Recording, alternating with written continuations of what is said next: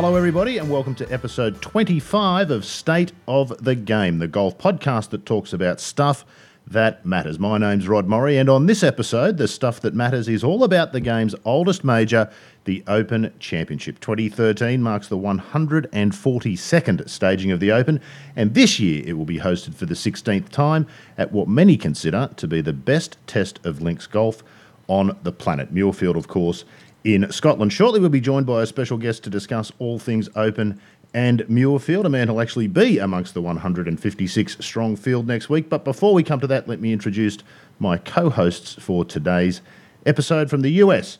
Though about to leave for the UK, I believe, blogger, author, course architect Geoff Shackelford Shack. Excitement must be at fever pitch in your household as you prepare for this evening's flight.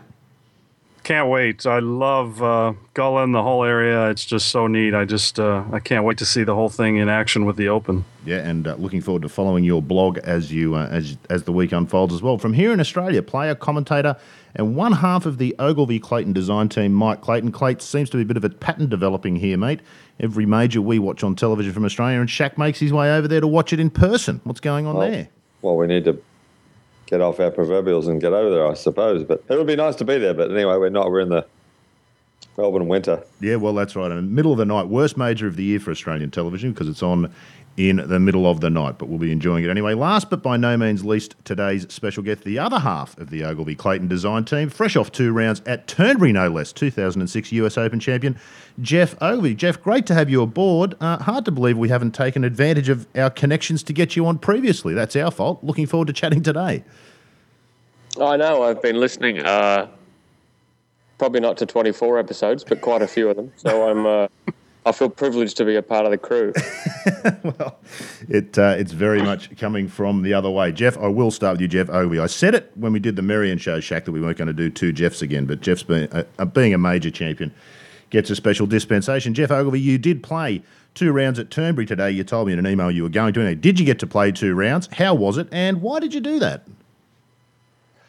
Um, I did. I played both courses at Turnberry, or both 18 hole courses at Turnberry, the Ailsa and the Kintyre, which was called the Arran course when I was here for the for the amateur in 1996, which disturbingly someone reminded me was 17 years ago wow. uh, this morning.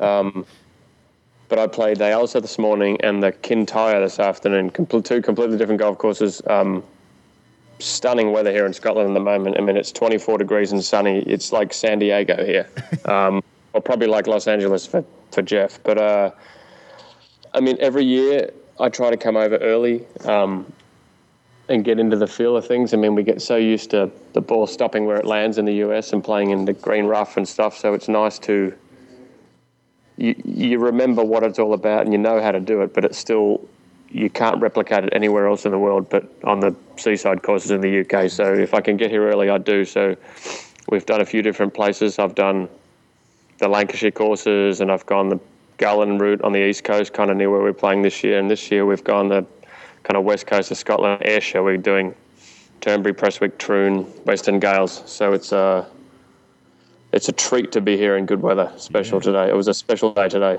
Yeah, that's uh, that's bucket list stuff for uh, for any golfer. You said we there. Who else are you traveling with? Other professional golfers, or have you got a crew of old mates from Melbourne? Who are you who are you playing with? I have one mate from Melbourne who Mike knows, uh, Ben Townsend. Um, oh, Benny's there. Yeah. Yeah, Taz is here. So he was a guy I grew up playing pennant golf with the Victoria Golf Club. He was a legitimately good golfer at one time. He's uh, now, he's, backhanded, now, nice backhander there, yeah. Now, now a part-time golfer. He's begging me for more shots every day, which is disappointing. We used to play off the stick, um, and a couple of others, good friends. So we did a trip. The same four of us actually did a trip to Bandon, Bandon last year, and played all the group. We did it the week before the US Open. So this is the second year. So hopefully it becomes kind of an annual tradition between the the group of us. We did Bandon before the Open at Olympic, and this year we're doing kind of Scotland before the Open. So hopefully we can make a little tradition of it because it's nice to have a little boys trip on golf courses and just play 36 holes a day and have a couple of beers and stuff. It's been uh, today was the first day of our trip. It's been really nice. Fantastic. Many of your tour brethren wouldn't be up for that sort of thing. I wouldn't, Geoff. I mean, the last thing they want to do is um, think about or play golf, or particularly social golf. God forbid, where there's not even any money at the end of the line. You always been this way? You always had that sort of recreational golf still in the soul? I think so. I mean, this is it's incredible. I mean, for anyone who's ever been to Turnberry or knows about the little par three, they have there's a little par three course about nine or ten holes or twelve holes, I think it is, at the front of the between the hotel and the golf course. Um, we were just out there playing right now. Actually, it's uh, and I've you can't get the smile off our faces. I mean, we're four grown men, four grown men like like kids in a candy store. It is it's it's the most fun you can have, and I just. Uh, I couldn't imagine. I don't think I'd play the sport if times like this didn't exist. Actually, this is uh, this kind of. I need to do this to remind me why I play because the tour can wear you out, and you get so stuck in the scores you're having and how bad your swing is, and I can't believe I'm not making enough putts. But you come here and you forget all about that, and you just play golf, and you you remember why you play the game. Um, so once or twice a year, I I I'm lucky enough that I get to do this. This I can actually call this. This is a tax write-off. This is for me. This is this is preparation for the biggest tournament of the year. So um, I, I, can I can get paid almost to do this, and it's an incredible uh, privilege, I guess. But it reminds me of why I do what I do. Now you're just being nasty with the tax write-off stuff, Shack. It's uh, it's an interesting position. I can't think of too many other players who do that sort of thing. Yet we've had two guys in the last what three or four weeks. Matt Goggin told us the same thing, didn't he? He goes to Barnbougle Dunes sometimes just to remind himself why it is that he plays golf. It's refreshing to hear, isn't it, from from guys at that level? Yeah, but it also says something kind of about, I guess, the golf courses they play, and, and maybe just all the money that's in the game. It is, it is, uh, it, you do wonder how many guys actually now play for for fun. Yeah, um, still enjoy. But I, yeah, I'm Geoff. Had you ever played the par three course there? I had 17 years ago, in fact. Oh, okay. um, As you were reminded, no doubt, today a couple of times. We did lots of laps. I remember it was my favourite thing about Turnberry because we that amateur was incredibly difficult. And Steve Allan, actually, uh, who Clates knows, who's played, who's been on and off the tour a bit, and he's won the Australian Open in 02, maybe? Yeah, yeah. A three day event, yeah. Three day event, yeah. He, and uh, he shot 86 65 to qualify on the number. Like I, I remember it like it was yesterday, because um, the weather was just absurdly bad the first day, and anyone who was on the Ailsa course the first day had no chance. And we were all kind of me and another uh, the, the, the, guy we were traveling with, Jamie McCallum, we, we, were kind of laughing all night at Stevie for shooting 86, as you do when you're competitive young kids. And Stevie went out the next day and shot 65 on the then Arran course to qualify on the number. And I think he had to play the number one qual. I think it was Warren Bladon that year, um, and he lost. But that's really beside the point. We must have done 25 laps around this little like 12 oh, wow. hole par three, 12 hole par three course. I mean anyone it's it's hard to explain if anyone has four or five acres at their golf course they don't know what to do with and they don't build one of these it's just bizarre. It's I would choose to play it over a big course any day of the week. It is so much fun it's incredible. Um, so my all I want to do when I come back to Turnberry is play the little par three at the hotel. It's amazing. Mm. It, well, we're going to talk probably a little bit about about architecture and state of the game stuff later after we've chatted about the Open, Jeff. But you, you must keep in mind as a course architect. I found the same thing when I went to Scotland with a mate of mine in '97. And the other thing you see about those little par three and the pitch and putt course in there, lots of families and kids. I mean, if you want to get people into golf, it's a great way to do it. I mean, apart from the fact that it's light until late at night at Scotland, but not unusual to see mum, dad, and two or three kids out on one of the pitch and putts or the short courses in Scotland at eight thirty at night after dinner. Is it? Um, got to be good for the game, you would think. I think. I mean, anybody can play these. I mean, I mean, here I am playing professional golf for however long, almost 17 years, and it's still the funnest thing I can do. I, I still look forward to for years to come back and do something like this. Yet, I mean, my five-year-old son would come out here and have the time of his life. You know, eh, eh, because he can reach holes in one, you know, and maybe putt for a birdie. And so, I mean, and it, it runs the whole spectrum of golfers. I mean, it's the most fun I can have, and it's the most fun he can have, and everyone in between. I mean, you can't speak enough for it. I mean, I guess St Andrews does kind of does the same thing with the uh, the Himalayas, the ladies' putting course next to the second tee there. I mean, that's that's like the original mini golf.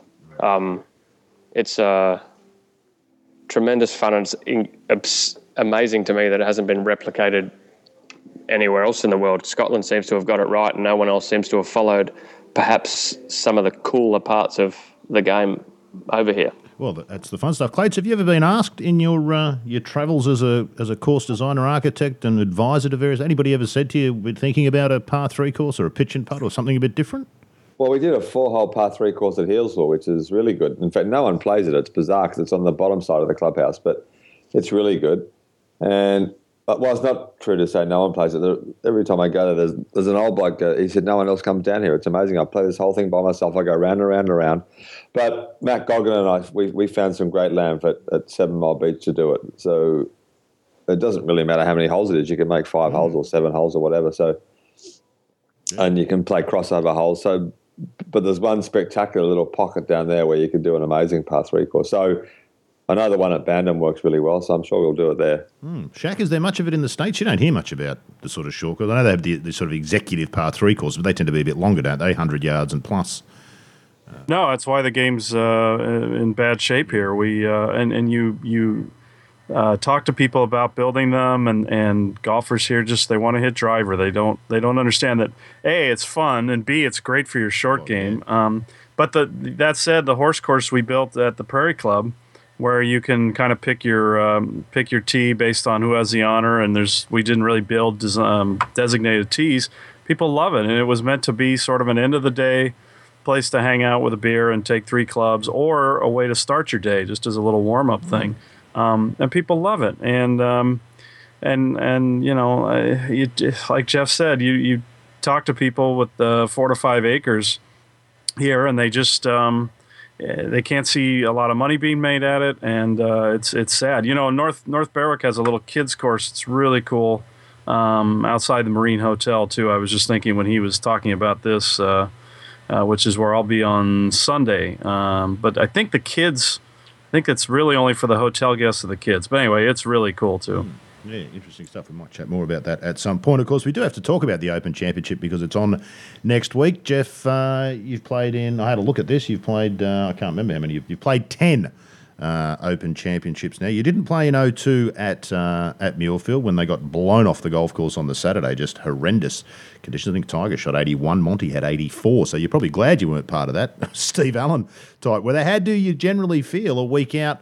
from the Open. You're in the country. You've got all the atmosphere. I'm sure they're talking about it. It's in the papers. It'll be on the radio and on television. What's the what's the vibe like for someone who's going to tee it up at Muirfield next week? At this point, a week out.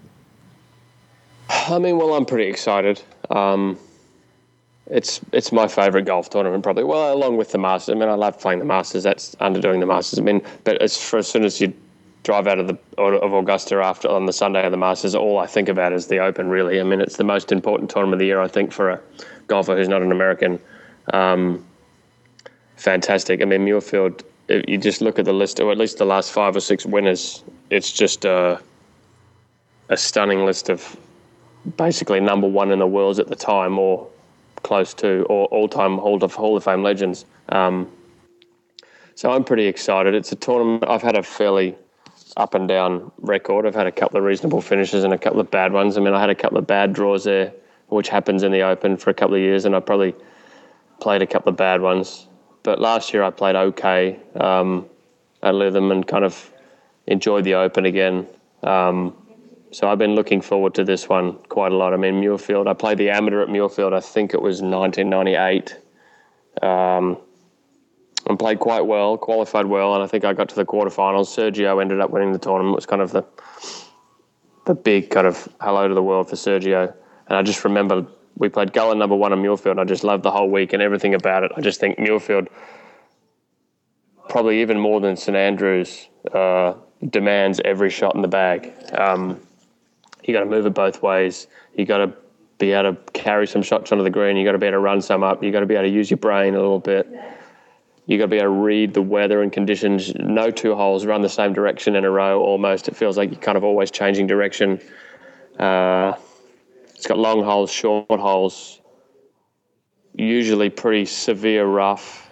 Uh, it's the complete test. It's kind of everything you want in a championship golf course. I mean, it's it's the complete test. I mean, we so rarely have a complete test these days in modern golf that it's it's kind of uh, exciting to look forward to a golf that if you actually bring your complete game to the you you will do well, and that's that's a nice thing to uh, bring to a tournament. So often we play these golf courses that are too soft or too narrow or too much rough or some strange thing with a setup that perhaps it's all about putting or all about straight driving. But Muirfield, I think, uh, it's a complete test, and I think it's worth looking forward to to something like that. Mm. They've added 158 yards to the course this year, Shack. It's 7,000 and something yards, as they all seem to be these days. You've had those hole flyovers on the blog uh, for the last week, which are fantastic, by the way. The, the, the little hole yeah. that they've done that golf monthly thing. You were there, I think, at, uh, at Muirfield last year. You're pretty familiar with the course. You've had a couple of things to say during the flyovers. What's your take, having not seen it as yet in person, but from what you've seen on the flyovers and what you've read and pictures you've seen of the course? Uh, how do you think they're going to sort of? Of course, it's had the R&A treatment, quote unquote. Yeah, the uh, treatment. How's yeah. how's that worked out? Do you think so far? Uh, it was it was brutal last year, but it was so wet over there last year, and I, I I'm I'm hearing mixed things, but mostly good. That it's it's not as out of control. You know, they've narrowed some of the landing areas and taken out uh, some some really neat places to hit it. But for the most part, what Jeff described is all still there. There's a couple new back tees uh, since he's been there. I would think um, the 13 isn't very good. It's it's one of my favorite holes in the world, and it, it, they they moved it a little bit to the right and back and the angle just isn't quite the same. So I hope they use the the shorter tee a little bit. Um, but it's it's it's got some sensational holes. The greens are not particularly uh, interesting, but they are. Watching the uh, the replay of 2002 the other night, I noticed that they got them pretty quick, and they uh, a lot of new little breaks uh, pop up that that aren't there kind of under normal speed. So I'll, I'll be curious what what Geoff does in terms of because uh, I know you don't like to to play practice rounds once the tournament started, but I'm kind of curious how you approach that place, uh, trying to pick up local knowledge and remind yourself of uh, kind of the wins and, and where you want to miss it and not miss it. Geoff? That was sort of a question. Um, well, Shack, I mean, like, Shack likes to mask his questions so that no one's really sure. Yeah, it wasn't a very good one. He, he has asked you a question there. What do you do about practice? Um, I don't know. I mean, I actually think Muirfield is relatively obvious what to do, um, which isn't actually a. I would normally think that's not a compliment, but I think Muirfield just asks you to hit great shot after great shot. Um, it uh, it presents a challenge, like you say. The greens aren't the biggest challenge, and so many. I mean, of the top 100 golf courses in the world, 94 of them have really challenging slopey greens, and the greens are generally the the the uh, the, the outstanding thing about the golf courses. Usually, um, Muirfield is more about the shape of the holes, the great sensible positioning of the bunkers, um, changing direction, the subtle kind of direction changes, and good strong shots. So, I mean, I guess um, it's reasonably obvious how to play Muirfield. You you keep it out of the fairway bunkers. You try to open up the greens off the tee, um, and you've just got to hit good shots. Uh, you have to obviously choose the sensible shot to hit um, on every hole. You know, don't take on too much, miss the ball in the right spot. I mean, I think it's relatively obvious. I just you've just got hit really, really good shots. I think it's kind of unique like that. Whereas something like St Andrews is continues to um, kind of confuse you in a way.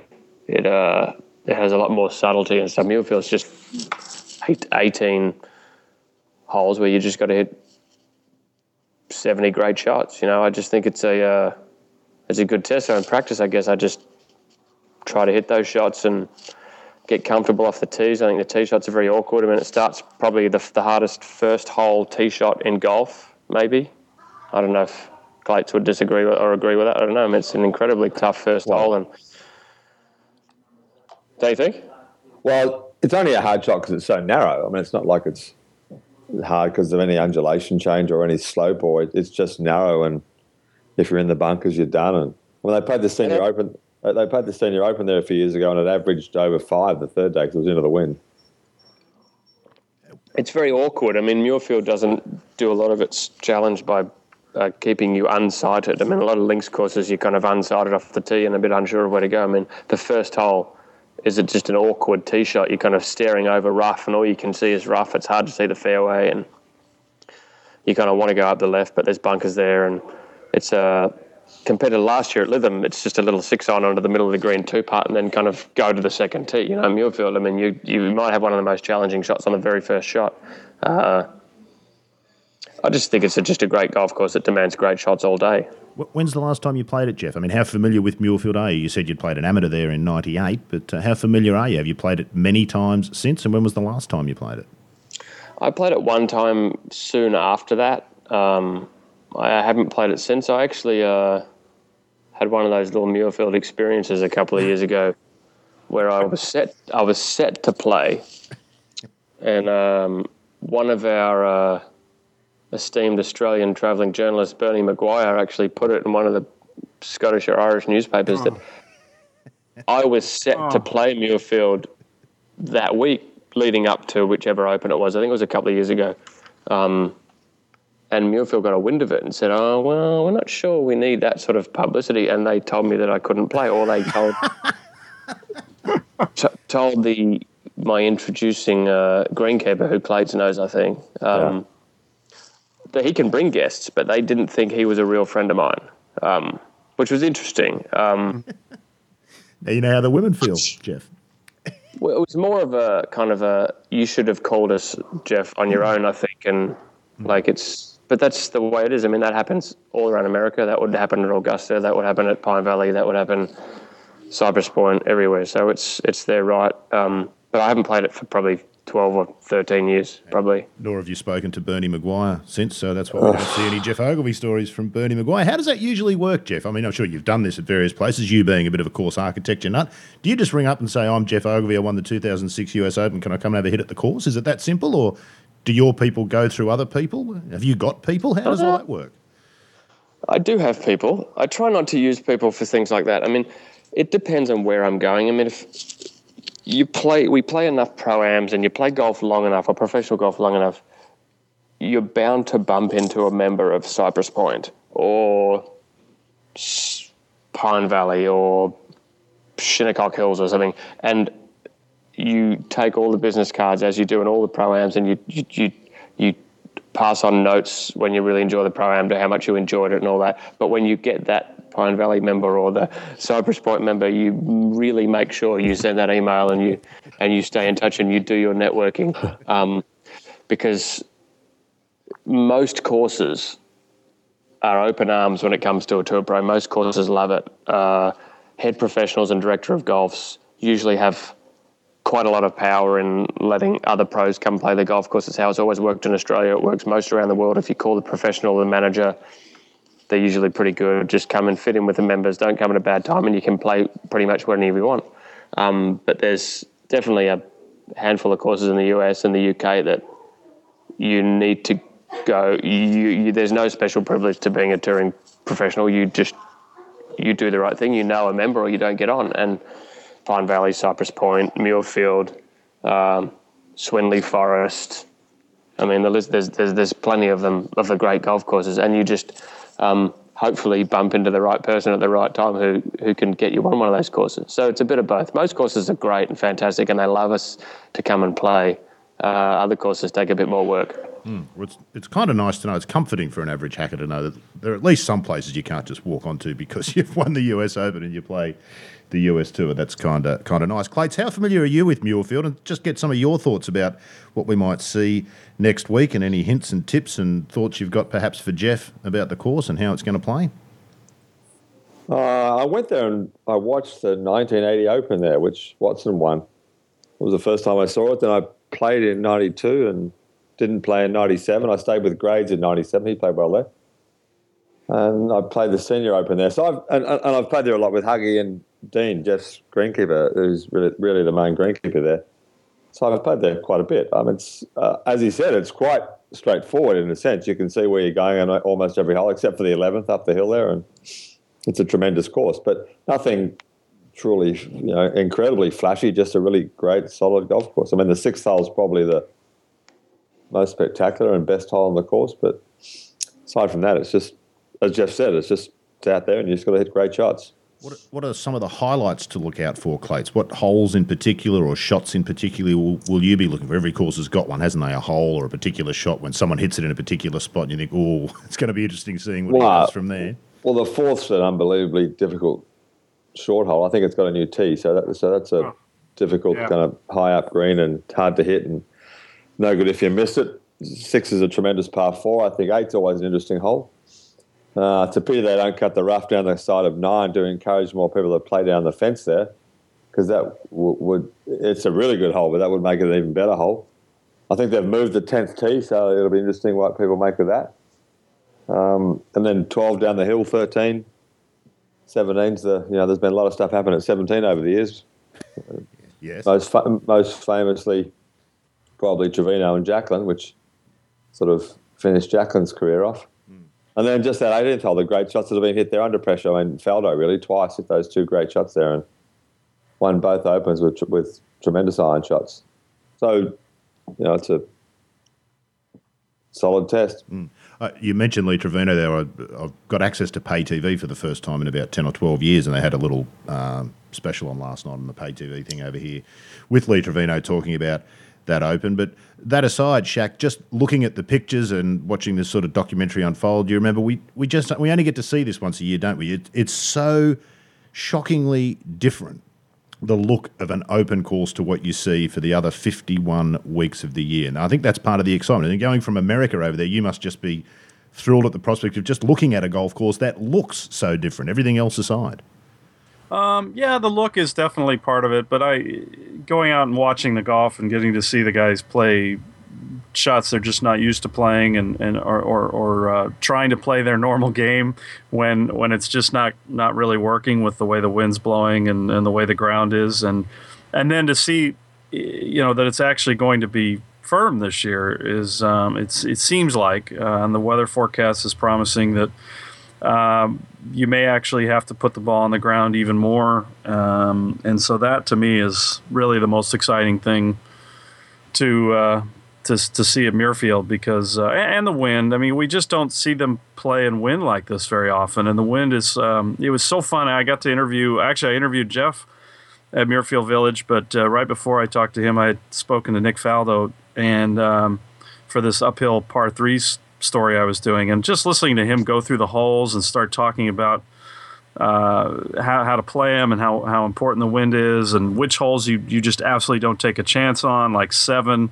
Um, he just loves seven because he just thinks that's an absolute, you have to get it as low as possible, get it on the green, and, and just get out of there. And listening to him talk through the golf course is just fascinating because he he yeah, whether he I mean you can't say he overanalyzes it because he won twice there. So I think he uh, I think he knows it pretty well and is pretty has a pretty brilliant golf mind. Mm. um, so it's uh, it was really really fun listen to that. I mean that got me more excited probably than anything about uh, this Open just just hearing him go through the intricacies of of uh, a course that really I never have seen as having that many intricacies you uh, you better pass those notes on to uh, to Geoff Ogilvy. Geoff Ogilvy, uh, do you do much in the talking to, to blokes who wonder, or listening to, or reading up on stories about, you know, for example, Faldo and his thoughts on the course? How much information do you take in from outside when you're preparing for a tournament like this? I mean, it's not like you can't play; you don't need help so much, but are there snippets to be gained from outside apart from just your own experience? Um, I think so. I mean, I watched them all when I was a kid. I mean, I probably watched every major from '86 probably, and had most of them on video and watched quite a lot of them. '92, I watched quite a lot. I mean, he hit an incredible shot in the 15. Um, this kind of little knockdowny thing that looked like it was going to be 25 feet, but it kind of used the slope and ran down really close to the hole. Um, Faldo, I'm talking. Um, and he was a big player in that whole period from like 86 to 96 or whatever when I was watching a lot of majors and kind of growing up, he was a big part of most of them, you know, him and Greg. And uh, as Geoff says, he really knew how to play golf, especially when it got hard and you had to use your brain. I mean, he had a great golf brain. Um, I think he can pick up a little bit. Um, the danger, from, is, the danger is listening to too much, I would think, isn't it, Geoff? You know, getting too much information it ends up being just a big soupy mess. I would have thought. I think. I mean, it's using the information correctly. I guess. I mean, too much information is never bad. I, I, you can never have too much information. I just think if if you get obsessed with details and you and you really get obsessed with the way someone does something, then perhaps you can get a little bit off track. But I think it's definitely worth looking at the type of players who win at certain golf courses, especially opens, because definitely opens definitely suit certain types of players. Um, the types of players and what types of games they play to win at certain places, I think, can definitely be educational. I mean, where where Faldo might like to knock a shot down on the seventh hole, for example, hit as low as he can. I mean, perhaps I don't want to play it like that. Perhaps I liked it my win shots and hit two clubs more and just hit a little bit higher and take the spin off it and land it in the middle of the green. I mean, I, we, you try to get the same result that they get, but in the way that you're comfortable doing. Um, so I think you can. There's there's a bit to be gained, for sure. I don't, th- as I said, I don't think you can have too much information. I just think you can use that information poorly. Um, so I, I've been I've read. I mean, I've been reading golf books and watching golf on TV since I was a little kid. So I'm probably over golf information rather than under golf information. But uh, I there's stuff to be learned. And if and if if I if the opportunity presented itself between now and Thursday morning, and I saw Nick and he looked willing to actually talk, um, I'd probably ask him a question or two. I reckon. well, he's probably all talked out. He's spoken to Shack already. That's enough. Uh, enough, Geoff, for him. What role does personality play in all that? I was just thinking while I was listening there, Geoff. I would imagine that yourself and Nick Faldo are two very different sorts of personalities, and that shows up in the golf game and the way people go about it too, don't they? You, um, you couldn't fit your golf game to Nick Faldo's personality, I wouldn't think, or could you? I don't know. Is there anything in that question, or is that a bunch of hooey? Well, I'm glad I'm a different personality than Nick Faldo. Um, That's it. He's certainly not talking to you now before Thursday. That wasn't negative at me. I like Nick Faldo. He was a brilliant guy. He won six majors. Mm. Um, I think uh, certain personalities, obviously, evidently over history, have been suited to obviously these really difficult tests. Um, these kind of they're such long weeks, aren't they? The difficult tests and certain when the scores get tough and the course gets hard and it seems to be a really long week. Certain mentalities and certain personalities seem to have thrived. So I guess you can, as I said, if you look at the people who win and the players who win and the types of players who win and the types of personalities who win at certain golf courses, you can try to kind of work out what part of these personalities uh, and try to find some common ground there and see if you can channel you're in a Nick Faldo when you go to Muirfield, or you're in Nick, you're in a Nick Faldo, or you're in a Jack Nicklaus when you go to Muirfield. I mean, players who have dominated places. So, um, or you're in a Tiger Woods when you go to Augusta or St Andrews. You know, um, you can try to work out the common threads between the personalities and see what what traits they've got. Usually, it just means that, especially at Muirfield and Augusta and St Andrews, that they've just got all the shots and they're just better than everyone else. Um, but I guess you can try to emulate the traits that you think make them stand out on those sort of courses? Or, or yeah, sort of certainly something of. Geoff, speaking about all of that, I remember uh, interviewing you back in 2007, uh, probably a couple of weeks before you went to defend the US Open, and one of the things we chatted about was sort of this change you'd gone through, which you'd spoken about publicly. I think it sort of came along with kids and marriage. You went from being a bit of a hothead to suddenly realising that, you know, uh, that was no way to play your best golf. Has that managed to stay with you? You've had a bit of a difficult kind of year this year, haven't you? There was that whole run up to the Masters where you really put in the effort, and I think we spoke to Clates about it, and you know some felt maybe you were trying too hard to get to the Masters. Of course, you missed the Masters, which must still hurt, uh, I'm sure. Um, what about your own sort of state, you know, and stage in life um, as we head into into this Open? You've said it's your favourite major, but you haven't had your best performances at the Open, have you? It's it's it's it's a bit unusual in some ways, I would have thought. It is. I mean, I, I played a lot of amateur golf on the links courses, and I did quite well. I mean, I had some pretty good tournaments and all the, the biggest tournaments over here on the seaside courses. So, I mean, I, I guess I felt like starting my career, I was starting my pro career, I was fairly well suited to this sort of stuff because I'd probably done more of it than a lot of guys who were playing over here. Um, but it hasn't really worked out that way. I think yeah, I mean, since I mean, I had my first child in 2006 and my third in 2010, so I had a pretty busy period there, family wise, and played quite well through that period. But I guess uh, at some point it catches up with you. Um, going to the going to practice or going to the golf course or going to that extra golf tournament or being at that golf tournament and wanting to be there when you've got um, all this uh, new family at home got well not got difficult but got the priorities kind of changed and got out of whack a little bit and it was just trying to work out how to best manage them both um, so yeah it's uh, hasn't been my best period on the golf course probably for the last couple of years I think I, I didn't play horrendously last year. I didn't get any great results out of it, but I've, I really liked how I played last year. I think this year I kind of freaked out a little bit and tried a bit too hard, as you said, to make the Masters and probably played a few too many tournaments. And it was too much of a priority. And if I, if I kind of set back and relaxed and just played played where I wanted to, how I wanted to, I it might have all just taken care of itself, you know. Um, but I probably tried a bit too hard, played a few too many tournaments, so a bit of a panic really because I hadn't been in that position for so long mm.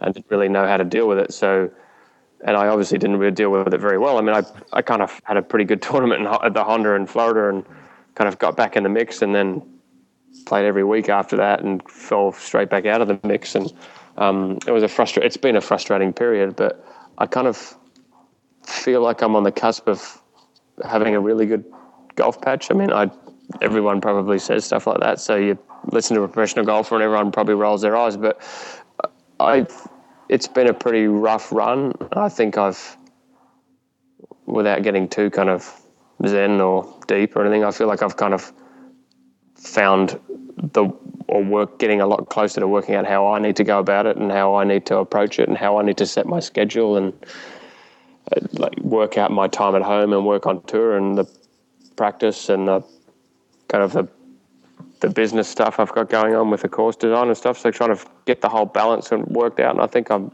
getting a lot closer to that. So I feel like um, there's no reason at this point why the next four or five years couldn't be the best four or five years I've had in the golf course. Clates, of course, we used to say golfers matured in their 30s, didn't we? Uh, and then Tiger Woods came along and we decided that they didn't, that they matured in their early teens and were ready to win majors now they're, of course, making the cut at the Masters at the age of 14. But some of that stuff that Geoff's touched on there, do you reckon that's got harder in the last 20 years? When you were on tour uh, overseas, sort of 80s and 90s, was it not easier, but was it a, were there a different bunch of pressures to what Geoff's talking about there? And how do you how how and how important is it for players to learn how to deal with that stuff? Geoff said something there which I've heard a lot of golfers saying. It's obviously important. Got to work out what works for them because it's different for everybody, isn't it?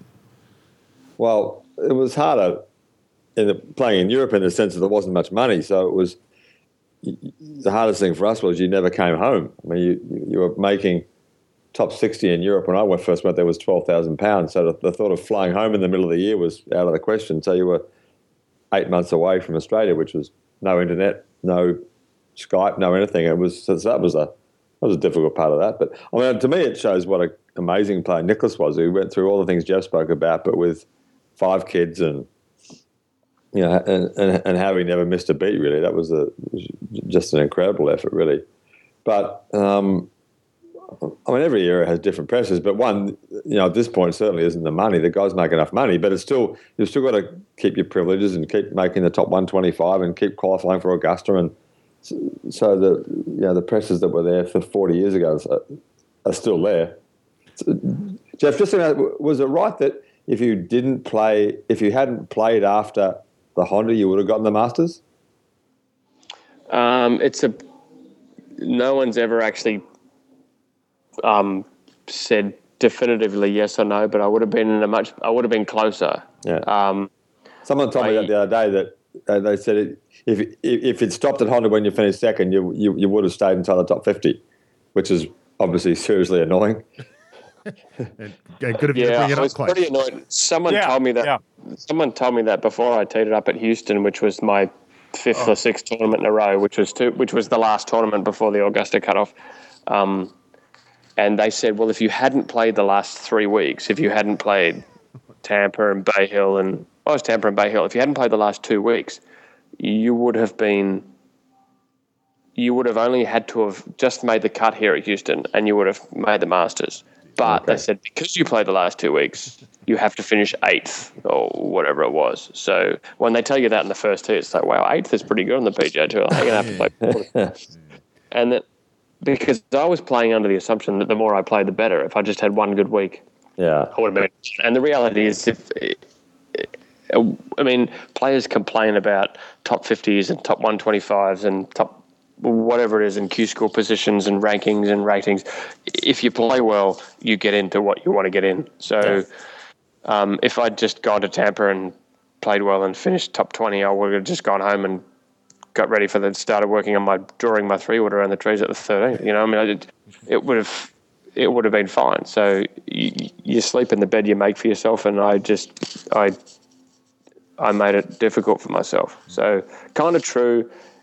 There are some masters. I mean, there is there is some players out on tour who are masters of the world ranking. It's a it's a it's probably something that's kind of unknown to the general public that there are players who set their schedule and will play pull out or play a tournament at a whim just purely based on how their world ranking will come and go. I mean, some of these players will get told in October, hey, look, if you only play one time between now and December the 31st, you're guaranteed to be top 50, so don't play. And they'll just stop playing.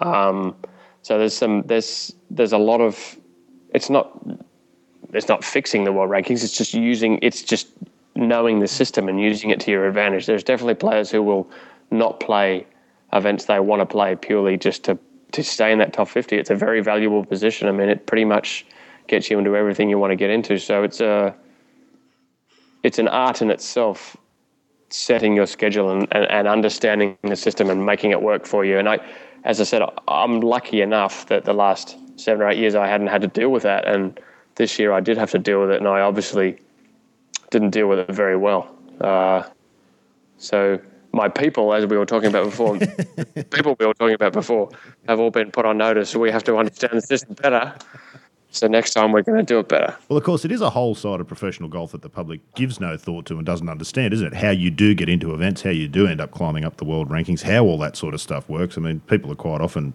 astounded to think that you have to have a card to play on the US tour. They think that, you know, if you're just a good player, you can go and tee it up in a golf tournament. But there is a whole business side that has to be managed, isn't there? Just to to selecting where you play and why. And it might not just be as simple as here's a good purse or or you know that's a good week that you, you enjoy playing on. There's a whole bunch of other stuff that uh, that uh, goes into it. You certainly will be playing next week though. That's uh, never going to be in question. Geoff Shackelford, what are you looking forward to most as you prepare to get on the plane? Uh, is it the food in the UK that, that draws you? It tends to be very popular with the Americans. The food in the UK.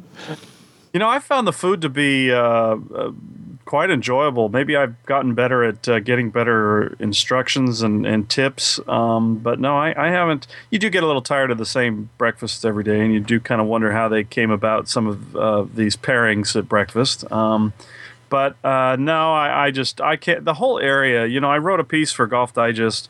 Um, saying this is where you need to make your golf pilgrimage. That you know, St. Andrews is great, and you get your photo waving on the bridge and and you, you've you've you've done a really neat thing. But if you really want to go to the place where the game started and to see a perfect variety of courses, every little kind of of links. Um, the quirkiest of the quirky with, with North Berwick, uh, uh, the great classic straightforward Muirfield, and then go to go to these places like Leith Links. I mean, I'm going to go down to, to the park. It's now a park in the middle of the city, and just kind of take in the ghosts and imagine that you know 400 years ago they were playing golf here. Mm-hmm. and places like that there's a there's a cool there's a couple really neat pubs. The oldest golf clubhouse is a is a great pub with a free pitch and putt course right outside um, its door in the middle of the city with the university. I mean just taking in all that to me is uh, I, I just get goosebumps thinking about it because this is really the home of golf. This is really where a lot of the great things uh, that that made golf what it is or what's left of it. Um, uh, and and it's it's it's there. It's and so to be able to go back there to me is just uh, is is pretty neat. There is in fact a sort of a spiritual aspect to it, isn't there, Shack? In that, and no, I can't think of any other sport that sort of has this, or, or, sort of game in that way, where such an incredible connection with the past as you've just described. You can almost feel it in these places, can't you? You can certainly sort of feel it at St Andrews when you go. I'm sure Geoff Ogilvy, you still feel it somewhere. I think that's what you were alluding to with with it. But it's not a serious, you know, deep sort of spirit. It's the fun of it, isn't it? The pitch and putt out the front of the pub, the pitch and putt out the front of the hotel at Turnberry. It's a it's a fun spiritual experience, Shack. I, I think. Well, and the whole app. Yeah. yeah, and the whole atmosphere of the towns, either either town, Gullane or North Berwick, it just everything's about the game and. Uh, uh, you just get, and I can't wait to be there. Actually, when when the uh, when the opens in town, I'm sure the traffic's tough, but it's just to go and experience all of that atmosphere and and uh, yeah, I was reading Tom Simpson's book today. I pulled out and read the chapter on East Lothian, and just just the things that yeah, you know what it does is it makes you feel. You know, if you're not feeling very good about your game, you, you read these things and you think, my God, people have been dealing with the same problems, the same annoyances, the same concerns about their swing or, or the way a hole bothers them or uh, whatever it is, the, the, the things that, that drive us nuts about golf. They've been doing this for, for, for centuries. And so when you that's why I like going and seeing these old places. Um, I mean, I love history, but also just to kind of put things in perspective. And and I mean, Geoff is one of the few guys on the tour that kind of actually takes these things into account, and uh, and he's obviously a better person for it. But I think if more people did that, they would. Um, they would just have not just beyond an, it, it's more than appreci- an appreciation for the game. It's it's just kind of having a, uh, a it gives you a little humility, really. Mm. And you can see how golf got hijacked by scoring when you go to mm. those places. When yep. the point, you know, the pointlessness of actually scoring at golf when you go to those places and scoring doesn't mm. matter. It's about just go and play a match, and it doesn't have to be fair and it doesn't have to be predictable, and it's just just just, just go four hit shots. And you know the game's got so waylaid by the importance of fairness and scoring at it when it's not really the point of it. Wasn't it? Uh, was it Prestwick Clates where uh, golf didn't start? They, they didn't tee off till after eleven, and there was several bottles of wine consumed. You'd all sit around a big long table, and everyone had cards, playing cards, and mm. you'd flip them over, and whoever had certain cards, they'd play against each other. So there were no no groups prior booked. It, just a completely different notion to to anything um, that we have today. I was just thinking about the food while you were talking there, Shack. Trevino told a story about ordering pie when he when he first went there, and yeah, I just want a piece of pie with ice cream. Oh. he was asked four times, ice cream, you sure? Yeah, ice cream. So it gets up to the room and of course it's a kidney pie with two, oh. two blobs of ice cream on top of it. You can understand how uh, some people might uh, might not take to that. Geoff, what's your favourite part? Geoff Ogilvy, what's your favourite part about the Open? Obviously, there's the playing, but that's kind of, you do that every week, don't you? That's kind of your job. Is there something special about the Open? Uh, that you could sort of put a finger on, or is it just an atmosphere, or is it, as they say in the castle, is it the vibe? Oh well, I mean, it, it is the vibe really. It's it's it's like Shack saying. I mean, it's you you play your round at Gullane, and you well, you don't do it anymore in your metal spikes, but you, you, walk off, you carry your bag and your metal spikes, and you walk into the pub, and no one even turns around when you walk into the pub with your spikes on. You just mm order your pint and you get your fish and chips and you sit down with your bag and you talk about your round like everyone else in the pub is talking about your round and then you go home. It's it, it's so entrenched and so part of life here that it's um, it's just it's just amazing to be a part of it. It's just I don't even know how to say the, the, the town. The golf course isn't separate from the town. I mean, in the US and Australia and everywhere you go, it's a private club with a big fence around it, and the privileged few who are special get to go in the gate and play golf and sit in the clubhouse and talk about the little people who don't get to go in there. But in Scotland, especially Scotland, it's it's the people's thing. I mean, the golf course is the town. I mean, and everybody talk. Everything is all part of the same thing. I mean, it's just so inclusive, and it's public land, and and the man walking his dog to the beach asks you how you're playing that day when he's crossing the fairway. And there's no like oh don't hit the ball near me and and you don't get mad at him for crossing your fairway. It's just all part of it. I just think it's such a it's absurd how far away the rest of the world has got from this model because it's so perfect um, and it, you can see why golf got as popular as it did. Uh, it's just it's it's just it's how it it's intertwined with the, the town and the community, and it's all just part of one big experience. I just, I don't know if there's any words for it, but that's it's the it's the it's the intermeshing with the experience in the town and, and the people in the town and the and the local caddies who have been there for, for 20 or 30 years and you go down the local pub and everybody knows that the 14th hole was difficult today because it was playing off the left you know? It's just it's just a it's just a fantastic experience. It's it's it's all in. The whole town's in. It's all inclusive. Everybody knows the sport. Even if they don't play it they understand it. Um, it's it's everything the game should be which is why I enjoy it I remember being at St Andrews. I went there that one time. I went with BJ actually, Clay. It's me and BJ from Golf Australia. Oh, it was just a, it was a fabulous trip. But we're sitting in the bar opposite the, um, the 18th at St Andrews. I can't remember that. Is it McGinty's? McGinley's? McGinley? McSorley's pub there. And the barmaid played off four. you know, you're in a golf town when the barmaid plays off single figures. you know, she's serving the beer, but uh, she plays off uh, plays off four. Clates, does all that ring true to you? And how do we try to recreate it? This is a state of the game question, I guess we're coming to now. How do we recreate what it is that, and I'd sort of forgotten it, and Geoff reminded me when he was talking about it there, you know, just how enmeshed in the community's golf is in Scotland. How do we try and achieve that here? Because golf is very much seen by non-golfers outside of Scotland as, you know, the the pursuit of the privileged few, as as Geoff put it. We haven't got it as bad here in Australia as in some other parts of the world. It's more affordable here than in some other parts of the world. But how can we try and build that? I, I imagine you're going to tell me courses are an important part of it, I think I'd agree with that. Well, I think that, as Geoff said, the, the, golf courses are in the town. You play the last at North Berwick, you play back into the town. You at Montrose, you tee off up against the local building, and you know the the, the 18th greens up against a house. At St Andrews, obviously, you play back into the town. So, so the courses started. They, they physically started in the towns, and I guess the towns started off as fishing villages and whatever they were way before there was golf. So, so they're it's just the geography of the courses and, and, and the fact that the, the towns were built on the coast and the land was so perfect for golf. So I guess historically it was the meshing of the, the geography of where they built the towns because of what the towns were based on economically and the fact that the land by the sea was so perfect for playing the game. Mm.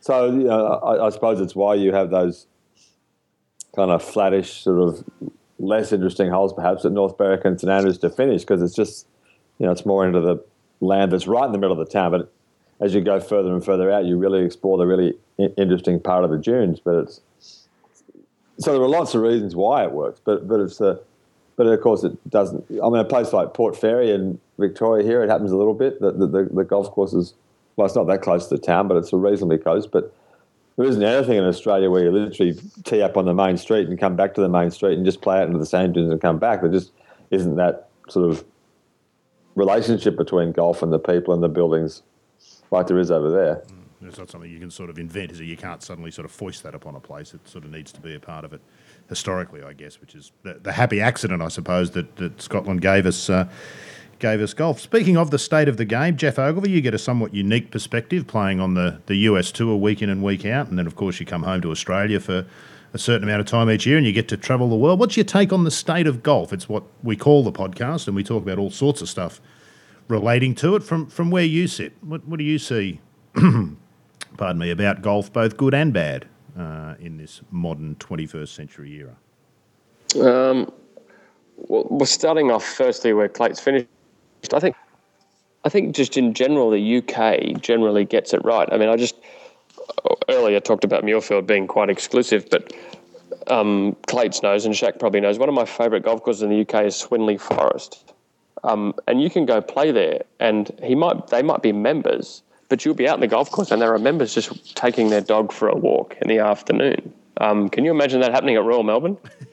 Well, uh, uh, we're, we're, we're, talking about that the other day. That's one of the things we completely miss in Australia is no one ever walks their dog on the golf course. I mean, what a great place to go and play golf and walk your dog. No one does it here. It's crazy. Are they outlawed specifically? Why? why is there rules against walking well, your dog? Well, people would look at you like you were mad if you turned up with a dog at Royal Melbourne. But what are you doing? It's like, well, I'm just doing what they do at Sandown and everywhere else in Britain why would you waste the most beautiful land in Cheltenham and Blackrock and Beaumaris by not letting people walk on it? I mean, it's bizarre. It's just absurd. Yeah. And yet, the only place in the world they work, they've got that worked out is the UK. Mm. So, um, I think in some respects, like in places like the UK, the state of the game is tremendous in that respect, and in other places of the world that the point has been missed.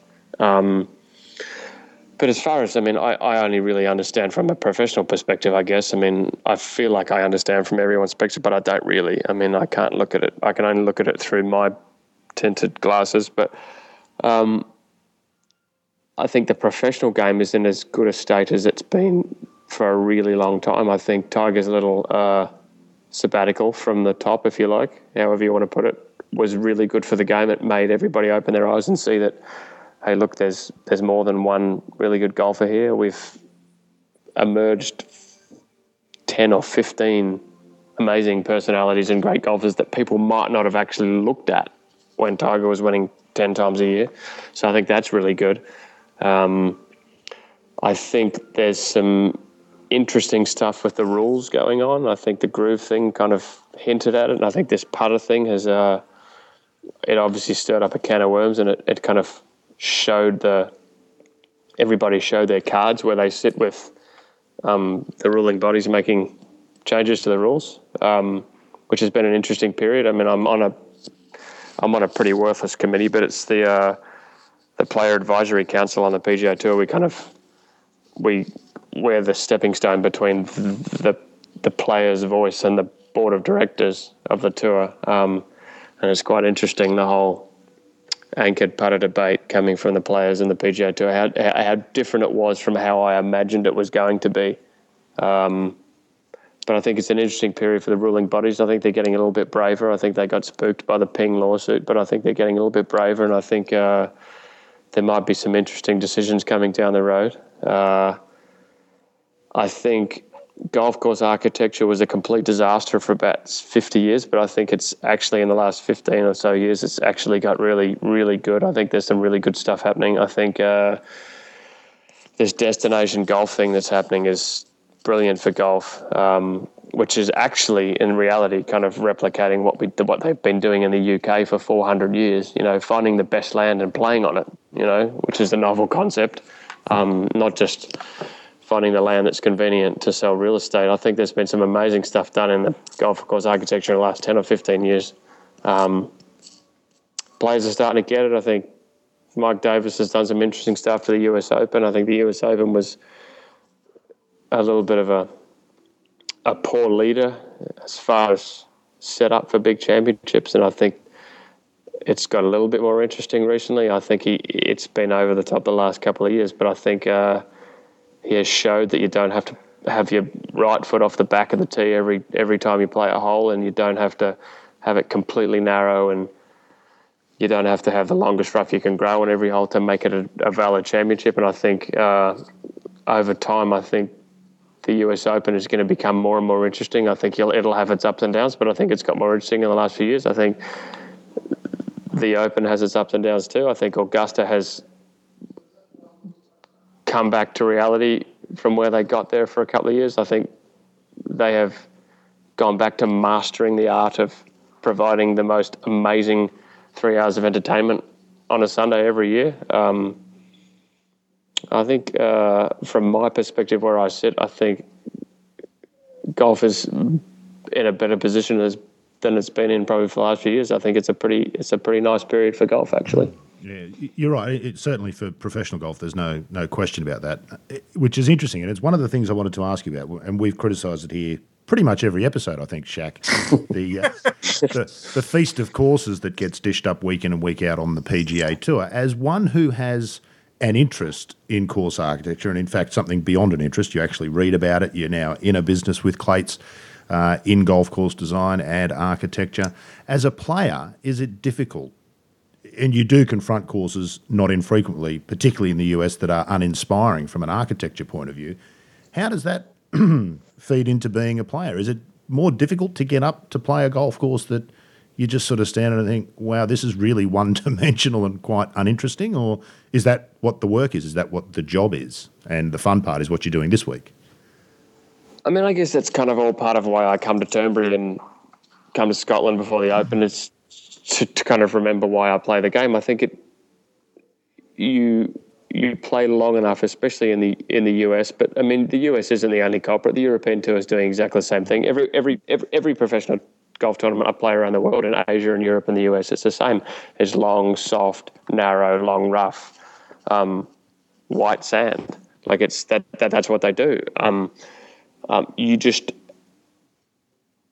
if you want to make money and you want to make cuts and you want to win tournaments, you just have to get really good at the things that will make you succeed on the golf course. It's all very quite formulaic, which is Same. probably against against yeah. It's it is disappointing. I mean, it's it's it's I think it's just a lack of understanding at some point along the way of why the game is great. Um, and as Clayton says, it probably is, which is, I guess, counterintuitive to professional golf and scoring and who's the best. But the the obsession with fairness has taken away a lot of the charm and the fun of the game. Um, but I mean, from my perspective, I I work out what I need to do to to make checks and to make cuts and to win golf tournaments, and I just master those attributes. I mean, there's less of those attributes than there probably were hundred years ago, um, and there's definitely less of those attributes on a weekly basis than there is to win at Muirfield. Um, as I said, that's a complete test. I don't. I, I, wouldn't use the phrase complete test for many weeks we play on the PGA Tour. Um, generally, a straight driving putting contest, generally, um, or a long straight driving putting contest. Um, but that's the game we play. I'm, I'm, sure tennis players complain about the tennis courts and the tennis balls these days. I mean, Wimbledon apparently has been slowed down, and the, the hard courts have been suited to to have matches go the right time and the right distance for TV, and that, that that's that's the sport we play. We we wouldn't we play at the end of the day, whether we agree with it or not. We we're entertainers, and those who those who write the checks for us to play for kind of dictate the, call the shots and dictate what we have to do. So we work out what we have to do, and I have to get great at putting and chipping out of the rough and driving the ball long and straight. So that's my, that is professional golf. Could it be bigger and could it be broader and more interesting? Maybe, but um, I just have to work on what's going to make make me the most successful. Could it be a better spectacle, Geoff, for the spectator, the man who pays to go and watch? It's always struck me that the money in golf comes from television, as it does in all sport. And on television, it makes no difference whether you hit the ball 200 yards or 300 yards. That's the reality of it. It doesn't look any different. It certainly does on the ground in person. But what looks even better in person on the ground is when players are forced to hit unusual shots or to shape shots or to do things with the ball that we don't that we see less and less of. Is, is that a fair criticism? Could it be a more interesting spectacle at it. Could, could it be more interesting at, at the actual playing level without it being any less interesting on television if we did some things with some of the technology and the ball, perhaps, something like that? Um, well, perhaps. Um, well, perhaps. I mean, I'm, I'm sure it would be.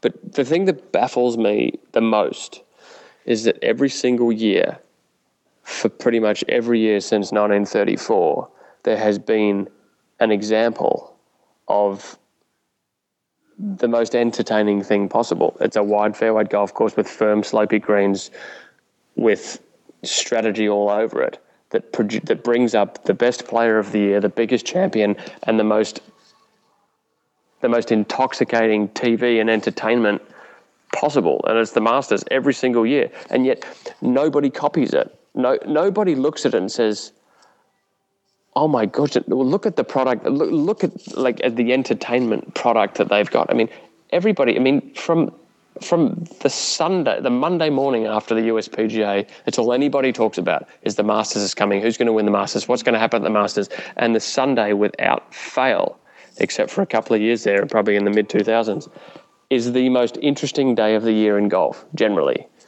and it's everybody's favourite. Yet they have wide fairways no rough. It's not particularly long, really. They have par fives that are completely reachable. And the most interesting happens is when the ball is on the ground rolling and trickling towards hazards and stuff, and yet nobody copies it. I mean, to me, that's I don't understand. That baffles me. That they, the example has been set, yet nobody copies it. It almost borders on inept when you think about it like that, doesn't it? That nobody's figured that out. Yeah. Clates. Well, we'll, t- we'll see two weeks in a row this year at Royal Melbourne of the same stuff at the Masters, the Australian Masters and the, the World Cup. so, and for me, it's because I've been watching golf at Royal Melbourne in tournament since the 1972 World Cup, and it's always been great fun to watch guys play that golf course because the ball, as Geoff said, I remember staying behind the, the third green on the west course at Royal Melbourne, which was the first on the President's Cup course and the 13th on the old composite, if that makes any sense. And it's um, out there somewhere. 1974, watching player after player, group after group, downwind with a small ball, land the ball at the very front of that green. Every single one of them ran to the back, except for David Graham, who had a small balata ball, who pulled it up by the hole. But it was amazing watching guys trying to play that shot, and you, you, you can sit there for an hour or two hours and just watch one hole, and it's great fun to watch. But you know, the, when, when the opposite happens, guys just splat a wedge onto the green that stops and they putt. I mean, you can watch that for about five minutes and then you move on to the next hole. So Augusta and Royal Melbourne, really. Uh, so, and it's no secret that they're or surprised that they're two of the best five or ten courses in the world. No, of course they're Royal Melbourne. But the baffling thing, the, the, baffling thing is nobody copies that model. I mean, nobody no, looks, no, nobody looks at that and says, "Well, what are they doing right and that we're doing wrong?" And that no one's worked it out. It's incredible. Well, or, or, or, they do it at a place like Castle Stuart, which is similar. It's a, perhaps a bit easier, but then Graham McDowell says, I, I don't want to play there because it's one dimensional. Well, yeah, it's uh, completely missing the point, I would have thought. But well, Paul Lawrie thought so. Uh, yeah, yeah. and said it'll be, it could be an interesting meeting between those two next week. Shack, will you be uh, lurking around trying to spectate on that when they come up against each other?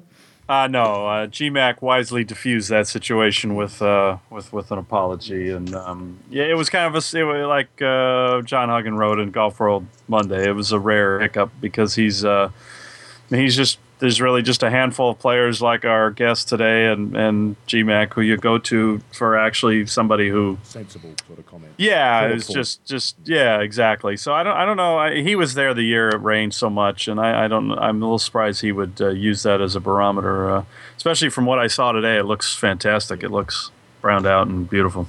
I thought so too. Geoff, we, your name came up when we spoke with Matthew Goggin a couple of weeks ago in relation to this exact point, because I remember that time I spoke to you just before the 2007 US Open, and you said the thing that had surprised you most was uh, at the start of June 2006, you were just another player. At, by the end of June 2006, everything you said was gospel and important because you'd won a major. Uh, how have you found that sort of since? You're often quoted as you know, one of the best interviews in the game. Um, how have you found that whole public thing and dealing with it? You told me at the time that you learnt fairly quickly why players like VJ and Tiger and Phil are careful about what they say and sometimes say nothing uh, because it's too dangerous sometimes to say something. I mean, I kind of find it strange. I mean, I think obviously I'm passionate about the game and I I'm into the game and I think about the game on actually the golf course. It's not just a means. It's it's just not just what I do. I mean, it's it's something that I love, but I don't understand uh, how these has so many professional. I mean, it's it's so much of their life that they can care so little about the game. Really, um, it uh, it surprises me really. How do uh, other players react to you, Geoff? Because uh, so, and there's a prime example, McDowell, who's a good guy, one of the good guys, one of the thoughtful guys, and one of those who probably does speak fairly openly and honestly about the game. Makes one small slip up, and I'm guilty of it. Here I am, sort of giving it to him as though it's you know it's it's, it's something terrible. But how do the other players respond to you? And because you speak out fairly often on these sorts of topics. I don't think I ever say anything controversial. I mean, I don't think not that it's not controversial to me. Um, Um, I think GMAC great. I mean, as Shack says, I mean GMAC is a he's a quote machine. Really, he's, he's he'd be one of the first guys you'd go to. He thinks about the game. He obviously really passionate about the game. He loves it. He uh, he truly gets it um, on a level that most touring professionals.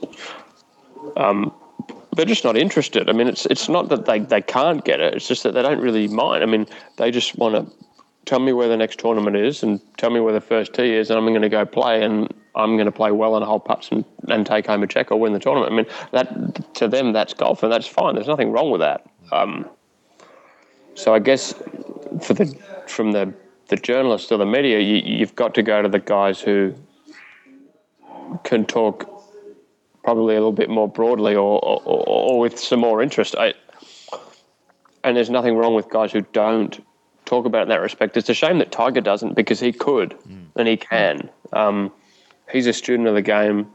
You know, when he's not playing, he's at home watching the golf on TV. He reads he reads golf books. He, he really is into golf because when you actually ask him a real question and he has a moment of weakness and actually answers the question, he is actually quite insightful and pretty impressive. So, have you talked to him much about this sort of stuff? I mean, you obviously had a relate, particularly for a while there when you were at the very top of the game. I think you you beat him once in one of the World Golf Championships there. So, you know, you obviously know each other. Have you ever sort of chatted golf at a serious level with with Tiger? He's a very guarded person for understandable reasons. But have you had a chance to peek inside that world at all?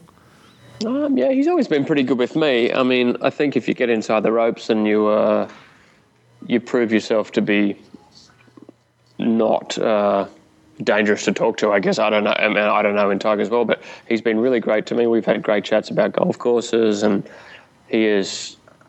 I mean, he is just a, a student of the game's a bit of a strange comment, but I mean, he's really just a golf nerd. You know, I mean, he just loves golf. He loves everything about it. All he thinks about is golf, really, or for most, for mostly anyway. Obviously, he has his moments where he doesn't, but it's he just loves he loves the game and if I if you hit a shot or someone in your group hits a shot or you, you mentioned something that happened the week before, I mean, all it, someone hitting a crazy shot or over a tree or a great chip shot, he, all he wants to do is, what do you work on when you chip, or what do you think that guy does when he's when he's hitting his four iron? And like he he just loves golf. He loves golf courses. He always wants to talk about the golf courses in Melbourne.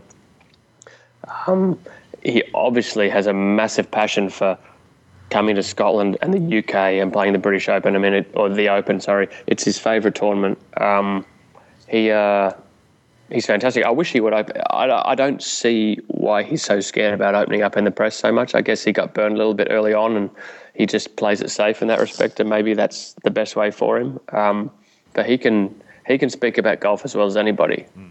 I, I, tend to agree. I've always thought it was a shame. Chucky occasionally gives a bit in a press conference. If you read between the lines carefully, you can sometimes see a bit of depth to some of his answers when it's just golf specific. But of course, most of the stuff he gets asked about is rubbish that's got nothing to do with the game. yeah, it? that's the truth. Yeah, yeah. A lot of it's the questions. Uh, I, I I work very hard to try to when I get the chance to ask him a question to try to ask a golf question, and I've um, yeah, I've generally gotten great answers um, to, to really. I, I, was just thinking back to some of the things I've gotten to ask him about, and uh, and and he's been super. Uh, but he does get in a mode in those kinds of situations where even if he gets a question that it's a topic he enjoys, he's kind of in a uh, I, I got to move this through and and um, and be careful with what I say. And, and understandably, I mean, look at look at uh, how people analyze every word he says. So the the thing that where he misses, I the boat, I think, and and I don't know if this is a product of his representation or his feelings about after his scandal, but um, he never really has ever sat down with with some of the people who write about stuff that that you know that are kind of golf nerd topics and things and uh, and if you, you went to his his reps they really would think you're just up to to no good if you wanted to just do an uh, say an interview about architecture. So there's this kind of a suspicion there and a um, an antipathy and all these these emotions about uh, people and you know he really still only will do a sit down with Kelly Tilghman or uh, Tom Rinaldi or people who they view as safe and uh, and it's a shame, but you know maybe someday he'll once he's you know out of the competitive mode, um, he'll he'll he'll change a little, and and um, I mean that's what's refreshing about Geoff. Um, and there are some people who can kind of balance that, and then there are other people. It's they. I think Tiger likes it as part of his mystique. Mm. Well, I think Matt Goggin and Geoff are both going to tell him that state of the game is the place to do it. It's the Oprah Winfrey of golf, Geoff. That's what we're working on. So yeah. In a couple of years' time, hopefully we'll have Tiger come. But quite seriously, we had a couple of comments on the blog Shack after we spoke with Matt, and sort of, I think it was is it Dell? Dell's one of your your regular commenters there. Ah, I, I sort yes. of said to him, but this is kind of what this game's about. Geoff Ogilvy is a forum where you can speak about all this sort of stuff without being shouted down, without being restricted to forty seconds, without being you know, misquoted or misinterpreted. Just have the freedom to sort of speak and think it's kind of important that the game has that. Don't you think, Geoff Ogilvy? That you as a player, I'm sure you at times feel guarded when you're talking to particular people or particular publications. The UK is a great example. You know, the daily press over there are not people that you want to want to mess with. with quotes and stuff. But the game needs something like this and other forums, doesn't it? And blogs and, and forums where people can talk about the stuff they want to talk about. I think so. I mean, I think as you and Geoff said, I mean, most of the problem is the questions that get asked. I mean, I think if if if golf questions, heaven forbid, somebody actually asked a golf question in a um, press conference on tour, someone might actually answer with something sensible. It's is there is there any danger of that? It doesn't seem to be in the offing. Well, Geoff sneaks in the back row every now and then and sneaks up a slightly inflammatory type uh, golf question, but it's generally social type uh, questions that really very rarely you get asked questions, sensible, real questions about the golf course or how the game is being played or how the anything to really to do with the game is. It's more to do with people and, and, and the people in the game rather than the actual game. I think if great questions got asked, I think great question. I mean, you'd, you'd get some better answers. Um, I think if uh, Bernie McGuire actually asked a question about golf, oh. it would be an interesting. You might get a better response.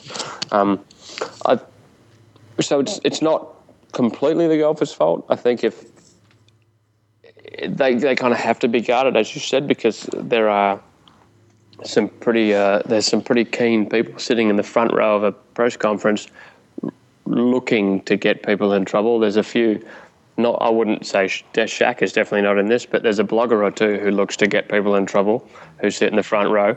Um, there is, uh, it's just a different kind of mentality. I think in the in the good old days, at at the end of the round, when guys would sit around the locker and have a beer with Ben or Arnold or Jack or something, and they'd sit in the locker room and actually ask real questions about the golf course, then you'd get real real answers about golf. I don't I don't think you get as many I think the, the interest is at a different area at the these days as opposed to the golf. So I mean, I, I wouldn't jump on all the golfers too hard. I think it's it's everybody's fault really. I mean, and like you said, forums like this one, and I think things like Twitter might get interesting in the long term because people can say what they want to say without any filter. Um, blogs, less kind of edited media, if you like, might actually bring it back to kind of the information that everyone wants. The no filter could go either way, Geoff. We'll be we'll watch and see that. Could be interesting. Clates, was it different in the old days? The relationship with the press as a player? Can you remember a time when it was different to what it is now? It's all very orchestrated these days. The players have managers, tournaments have a designated person who looks after the relationship between the press and the players and the manager. It's all extremely vanilla and sanitized these days. You used to be able to walk up to players many years ago on the range and ask them about stuff. It doesn't happen so much these days. Was it? Do you recall it being different back in the day, so to speak?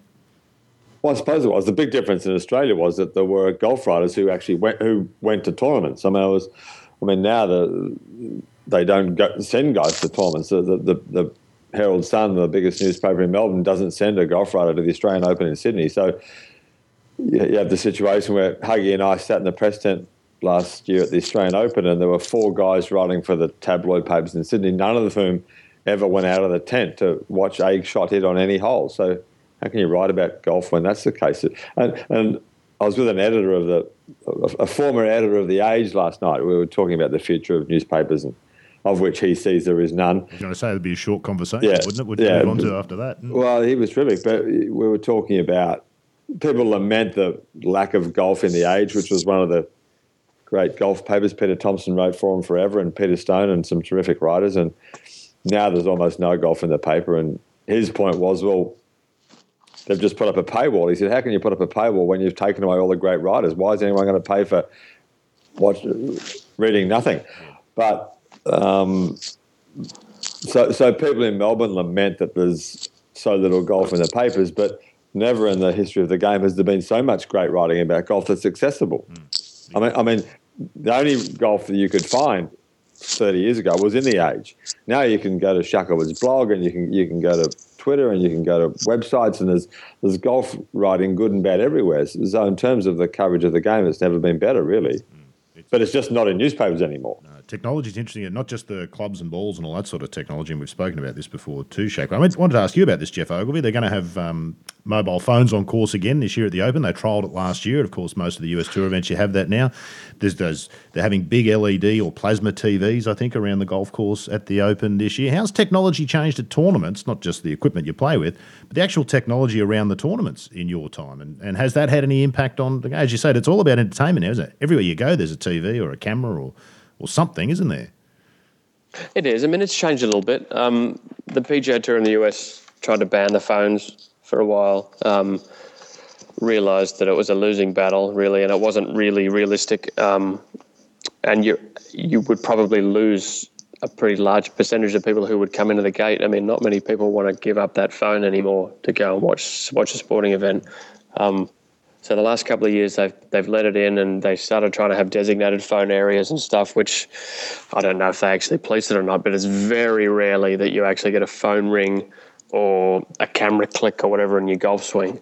Um, so the last couple of years, it seems to have worked really well in the US. Um, I think the issue with the PGA Tour really has is with this um, videoing the play and posting it on the internet really fast. I think uh, you've got the network, CBS and NBC and Golf Channel, and all these people pay astronomical fees to have exclusive footage of golf tournaments. And when you've just got um, everyone walking around inside the gates trying to post stuff on the internet really fast, I mean, I know it's the it's the free world and you can do whatever you want, but there's kind of a there's a line that's there somewhere that's that gets crossed every now and then. And I think the tour is really just worried about that. How do they manage the well? What if we're on a tape delay of thirty minutes because of rain or something, and people keep keep posting YouTube videos of what's happening on the golf course? I mean, that there there is a bit of a funny area there, and I think that's the area of worry. The the fact about phone ringing and people taking photos and stuff. I think people are pretty sensible about turning the flashes and the and the sounds off their phones, and they can take video and cameras and photos of me while I play for all, all they want. For as I'm concerned, it doesn't worry me, but it's the it's the copyright infringements or the exclusive arrangements they've got with the networks, which which makes it a tricky area, I think. Well, the whole media is in this conundrum, isn't it? What do you do with the internet? As you said, there's no point having a tape delay anymore, is there, Shack? Because even if there's no pictures, it'll be all over Twitter anyway. I had to turn Twitter off during the Masters because we were running about a minute behind here in Australia on the TV coverage. So I had to turn the Twitter off because I was getting news I didn't want. Um, I wanted to watch it unfold. First world problems. Yeah, that's right. Yeah, yeah, First world yeah. problems. But, uh, Uh, one other thought on, by the way, on the media and the players. Uh, uh, this is something that drives Doug Ferguson nuts. Um, you know, it's very hard to have a conversation with a player in a press conference, um, and you know, we really are, are like ten times worse than the the old Dan Jenkins story, where you know the guy could be telling you the story about how he how he uh, stabbed his wife to death and loves to wear his KKK hood, and, and then somebody will raise their hand and say, "Are you playing uh, Doral next week?" You know, the the rally killing is. I mean, I don't even make fun of rally killers anymore because a lot of these times, say with Tiger, uh, certain players, you you get your chance to get your question in, and there isn't much of a conversation. Um, you know, when you have a microphone and people identifying themselves and so that's kind of changed things a little bit for the for the worse. But um, press conference has never been or- a place to get good material, though. no, and then there then there are certain writers, um, and I, I just I, I have to bring this up with our guest uh, that just love to get somebody right after they shoot about seventy four, and um, right when they get off the course, and so there are certain people who make the job more difficult for the rest of us who know when to approach a golfer and, and when not to approach a golfer, and I'll just leave it at that. Okay, and we'll, we won't press uh, Geoff Ogilvy for a comment. Gents, we've gone way over the time that I thought we would. It's been fascinating chatting. We could go on all day, but we better not because you've got to catch a plane, Geoff uh, Shackelford. And Geoff Ogilvy, I'm sure you need to get to bed because it's the middle of the night in the UK, but it's been uh, fabulous to have you aboard. Best of luck next week, Geoff Ogilvy. I know the, the, the whole the great thing about players at your level, it can all turn around in one week. And if you've got good feelings going and whatnot, who knows what might happen at Muirfield next week. So we wish you the best of luck with that and thank you for taking some time to chat to us today. Geoff, are you with us? I think he dropped off. He I, must have I, d- I heard I heard a sound. Uh, I think he got disconnected, which is why he was. Uh, I think it was when I started mentioning uh, there was a certain writer that always gets him right after the round, Excluded uh, himself from the, the, bad round. conversation. And, Yeah. uh, fair enough. Well, uh, best of luck anyway next week, Geoff. Clates, what do you reckon? Uh, Ogilvy, he's- he's got to be a chance. Any player of that level, he can come back any Yeah, day. Can't yeah, he? I'm So, sure he'll be fine. Yeah, no problem. Great to talk to you today, Clates, as always. Thanks, for boys. taking the time. And Shack, always great to have you on board. Enjoy the Open over there, and I'm sure we'll uh, we'll see some great stuff on Twitter and the blog. I'm looking forward to uh, to reading your material over the coming week. All right, thanks, Rod. And that wraps it up for State of the Game. Thanks for being with us, Do Hope you've enjoyed it. We'll be back to do it all again after the Open and uh, looking forward to having a chat about that and see what unfolds. And uh, looking forward to that. Looking forward to your company then also on State of the Game. State of the Game is a talk and golf production. Theme music, Writer's Retreat, provided by Lloyd Cole. Visit www.lloydcole.com for more information. For more golf podcasts, log on to www.talkandgolf.com.